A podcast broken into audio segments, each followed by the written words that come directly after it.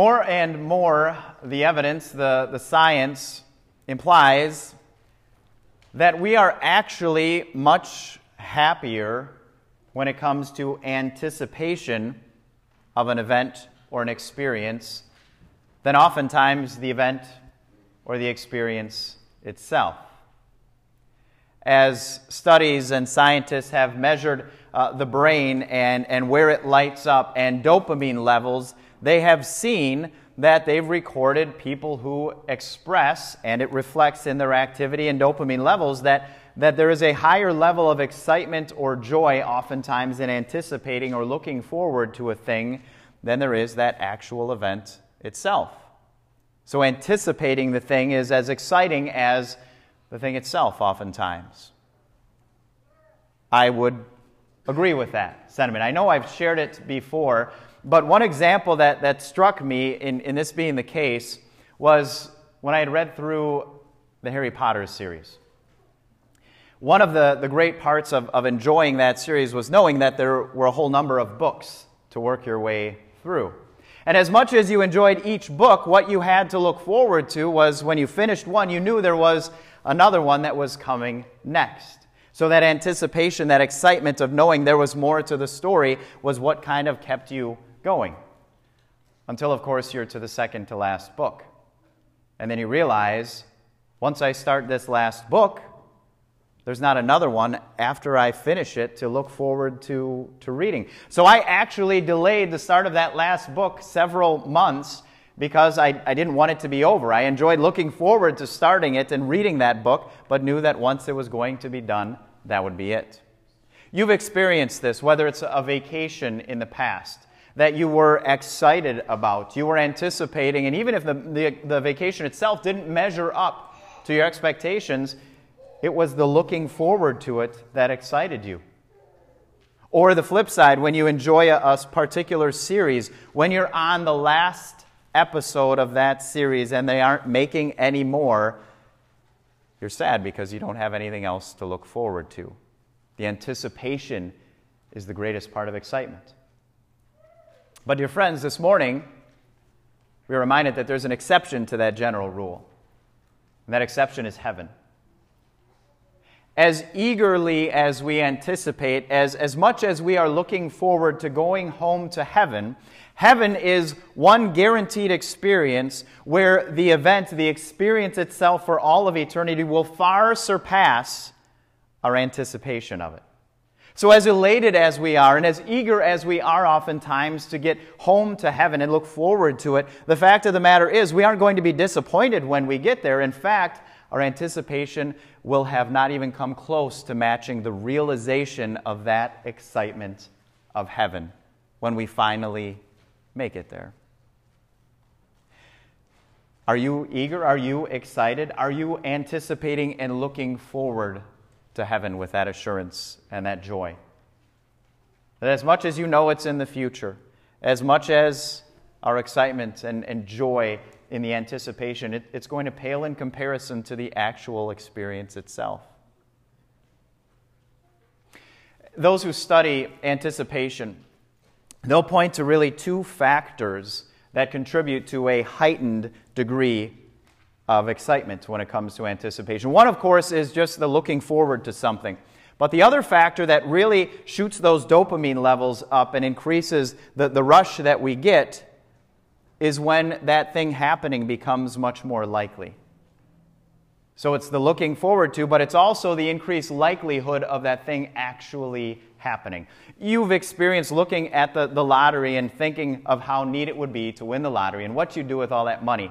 But it'd be an entirely different thing if, if you were looking at your ticket and you matched almost all those numbers and you only had one left to match. That reality was becoming much closer.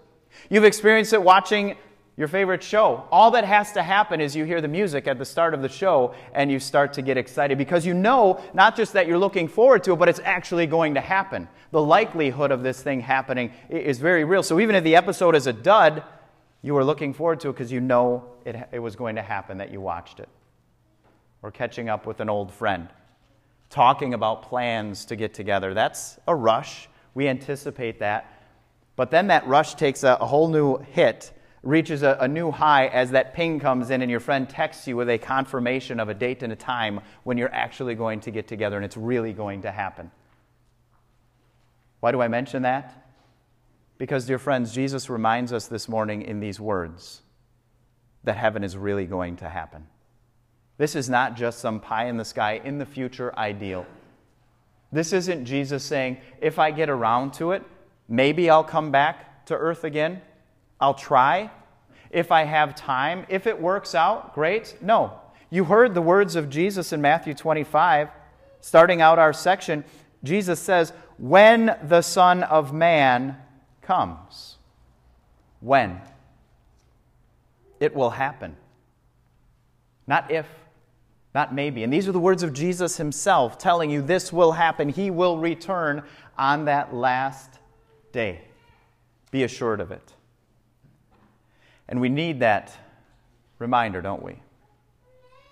Because the more time, the wider the gap between Jesus' first coming and, and his second, his return, the more likely we are to doubt, to question ourselves and even God. And we ask ourselves, is it foolishness that I'm clinging to this thing called Christian faith? A- am I a fool for hoping that Jesus is actually going to return because it's been an awful long time? I've never seen him. Is this a reality? Is this a thing that, that is just fable and it's made up? It's a crutch for us as human beings, or is this really going to happen? To that, Jesus assures us by saying, when? That his return is imminent. It will happen. And Jesus is not a liar, friends. Why is it that Jesus is going to return on that last day? Well, that's what the rest of the account from Matthew 25 explains to us. Jesus is coming to judge. And you notice, as you heard me read through the gospel this morning, that there was a similarity between everybody that was in the audience of Jesus on Judgment Day during his return. And that similarity is that everybody was surprised. Believers are going to be surprised on that last day because of the criteria that Jesus used to judge and determine where one was going to spend his eternity. We're used to hearing day in and day out consistently that, that heaven is our home through faith in Jesus, and that's correct. So then, on that last day, when Jesus comes back and he points out all of the good things that we do, when we have fed those who have been hungry, when we have clothed those who have been naked, it's going to catch us off guard, surprise us that Jesus is highlighting the good things that he did through us during our lifetime. Things that, that came naturally to us that we didn't think about, things that we didn't do to earn favor with him or, or think would somehow grease the skids to us getting into heaven. And yet Jesus mentions those things to our surprise, saying that when you loved and you served and you cared other for others, you did that for me. And that same shock is going to be there for unbelievers. They're going to be surprised that it was a lack of those things that is going to disqualify them from heaven. You saw the surprise in their words when, when Jesus pointed out that they failed to do those things. And they, they asked, When did we fail to, to clothe you, to serve you, to, to love you? And, and Jesus equates it. He says, When you failed to do that for other people, when you fail to, to serve your fellow man, you fail to serve me. So both are going to be surprised, shocked on that last day, both sheep and the goats, believers and unbelievers. And that means if, if those two categories, which is everyone, is going to be surprised on the last day, then that means that it's very likely that you too will be surprised on the last day. The question is why will you be surprised? Will you be surprised just to hear Jesus bring up those things that he counts as good, that again were natural, without a second thought? They just sprung from your, your Christian faith, and, and to hear him recall them before you? Will that be what surprises you? Or Will your surprise come from the fact that you fully expected to hear Jesus say to you, Come, you who are blessed by my Father, and instead hear him speak, Depart from me, you who are cursed, into the eternal fire prepared for the devil and his angels. Because if you pause for a moment and, and apply these words, I don't suspect that there's a single person on this planet that anticipates or expects they're going to hear those words from Jesus. Because if they did, they'd do something about it. If they did, they'd be absolutely terrified by it. And yet, Jesus, not a liar, says these words will be spoken and some will be sentenced to a very real hell. The question is will those words be spoken to you? They very well might be. If, if you make the grave mistake of presuming that your faith is something like a hazmat suit that protects you from ever having to serve or care for other people. You may very well hear those words if you mistakenly presumed that grace and forgiveness were simply a free card for you to live however you please and to do whatever you want. You may hear those words, those wretched words of Jesus on the last day, if the confession of your faith and your confession of sins that comes from your lips is actually not rooted at all whatsoever in your heart. Indeed, if any of those are the case, you will hear those words on the last day. Now, you may presume there's no such thing as hell, that's silliness. Or you may like to believe that a loving God would never send anybody there. The question is are you willing to take that risk? Are you willing to, to make that gamble? Are you willing to call Jesus a liar? Or would you rather focus your attention on the hope and the assurance and the promise that Jesus has given to you so that you can be absolutely certain you won't hear those words from him on the last day? But instead, we'll hear these blessed words of Jesus. The full of verse 34. Then the king will say to those on his right, Come, you who are blessed by my Father Take your inheritance, the kingdom prepared for you since the creation of the world. Those are the words that Jesus is going to speak to those who are His on that last day, for the assurance that heaven is their home. Come, you who are, what does He say? Blessed.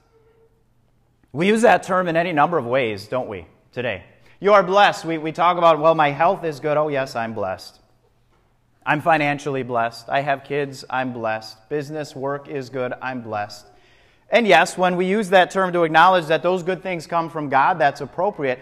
But can you imagine how our use of the word blessed is going to pale in comparison to how Jesus means it on this last day to redefine entirely what it means to really be blessed in His presence and in heaven? I imagine we'd look back on how we use that word blessing in this life and shake our heads and roll our eyes that we thought that was blessing compared to what's waiting for us. And Jesus goes on to tell us exactly what is waiting for us. He says, Come, you who are blessed, take your inheritance. I don't know of, of anybody really that has ever listed somebody in a will or a trust and bestowed on them something that was intended to harm or make them worse off. To see that their life would be miserable or painful as a result of something they had received. That's not how an inheritance works. An inheritance is a good thing. It's, it's what those uh, who love their, their children, their grandchildren, their family, or some other good cause, they leave them to that out of love. Jesus says on that last day, you are finally going to receive that inheritance. And it's not just any inheritance. He goes on to explain what that inheritance is the kingdom. Not an item, not a thing, not a shiny new car, not a bigger house, not more money, but an entire kingdom, he says. An experience, a new world, something that is entirely new for us uh, in the presence of God And as we heard in Revelation, absence of sin and sorrow and sadness and, and all that is wrong and broken with this world. That's our inheritance, the kingdom that is waiting for us. And did you notice how long your Heavenly Father has been waiting to grant you that inheritance? Take your kingdom, or your inheritance, the kingdom prepared for you since the creation of the world. I imagine all of us at one time or another have, have gone shopping for a gift for somebody else for a special occasion, a birthday, an anniversary, a retirement, whatever it might be. And there have been those times where you have found a gift that you are convinced is absolutely perfect for somebody else. In fact, it's so perfect that you find yourself having a hard time waiting for that event to give them the gift. You want to call them up and say, Come over right now. I got something and you're going to love it and I just got to give it to you right now. Imagine how the heart of your Father must be longing and craving to give you this inheritance that He has been waiting on, sitting on, made ready for you before you even existed. That's your inheritance. Since the creation of the world, He has been longing for time to pass, for everything to come to be just as He wills it. When all the souls that He has marked for eternal life uh, know their Savior Jesus and He returns finally can you imagine the heart of your Father bursting with elation and joy to finally bestow on you the inheritance that He has been craving to give you for so long? That will be your inheritance. And speaking of that last day, when Jesus comes on that last day, it's not going to be anything like Jesus' first coming. I don't know that the word glory would describe the babe born in a, in a barn, in, in humility. But yet, Jesus explains that when the Son of Man comes in his glory and all the angels with him, he will sit on the throne in heavenly glory. Paul described it as well in his letter to the Thessalonians. He says that when he returns, the Lord himself will come down from heaven with a loud command, with a voice of the archangel, with a trumpet call of God, and the dead in Christ will rise first. Glory will mark that day. Not the silence of stable life, if it truly was silent in the midst of those animals, but an entirely different glory on that last day that, that is going to be the day that Jesus returns to grant you the inheritance that his Father has so longed to give you. How does that inheritance become yours? How can we be assured of the words that we will hear our Savior speak on the last day? The simple answer is faith in Jesus. And yet, Jesus doesn't use that word, does he, in this account at all? You don't, you don't see the word faith. You see Jesus instead describing words. You see him describing actions that the believer takes or the unbeliever doesn't take. So, what are we to make of that? Well, think of it this way that that good works are the follow through of faith, aren't they? A coach in, in any sport is going to coach the importance of follow through. Golf swing, a tennis swing. It's not just once you make contact with the ball, but it's the follow through that matters. A shooter on the basketball court, a pitcher on the pitching mound, the follow through matters. When it comes to our Christian faith, the follow through matters. Faith is followed by good works. They're inseparable. You can't have the one without the other. In fact, those good works are how we see faith. The same way that you can't see gravity right now, but if I let go of this Bible, you would see what it looks like. You can't see faith, but when God's people love and serve others the way that Jesus described in these verses, we see faith in action. Those good works that Jesus describes, they don't save us. They're the, merely, merely the follow through of the faith which does. Dear friends, heaven is coming. Anticipate it. Be excited about it. Strengthen your faith to be sure that on those last days you know what words you will hear. Don't leave it up to chance. But instead, listen to the words your Savior speaks to him. Listen to his voice so you know what it sounds like on that last day. Believe and put that belief into action as a reflection of your faith.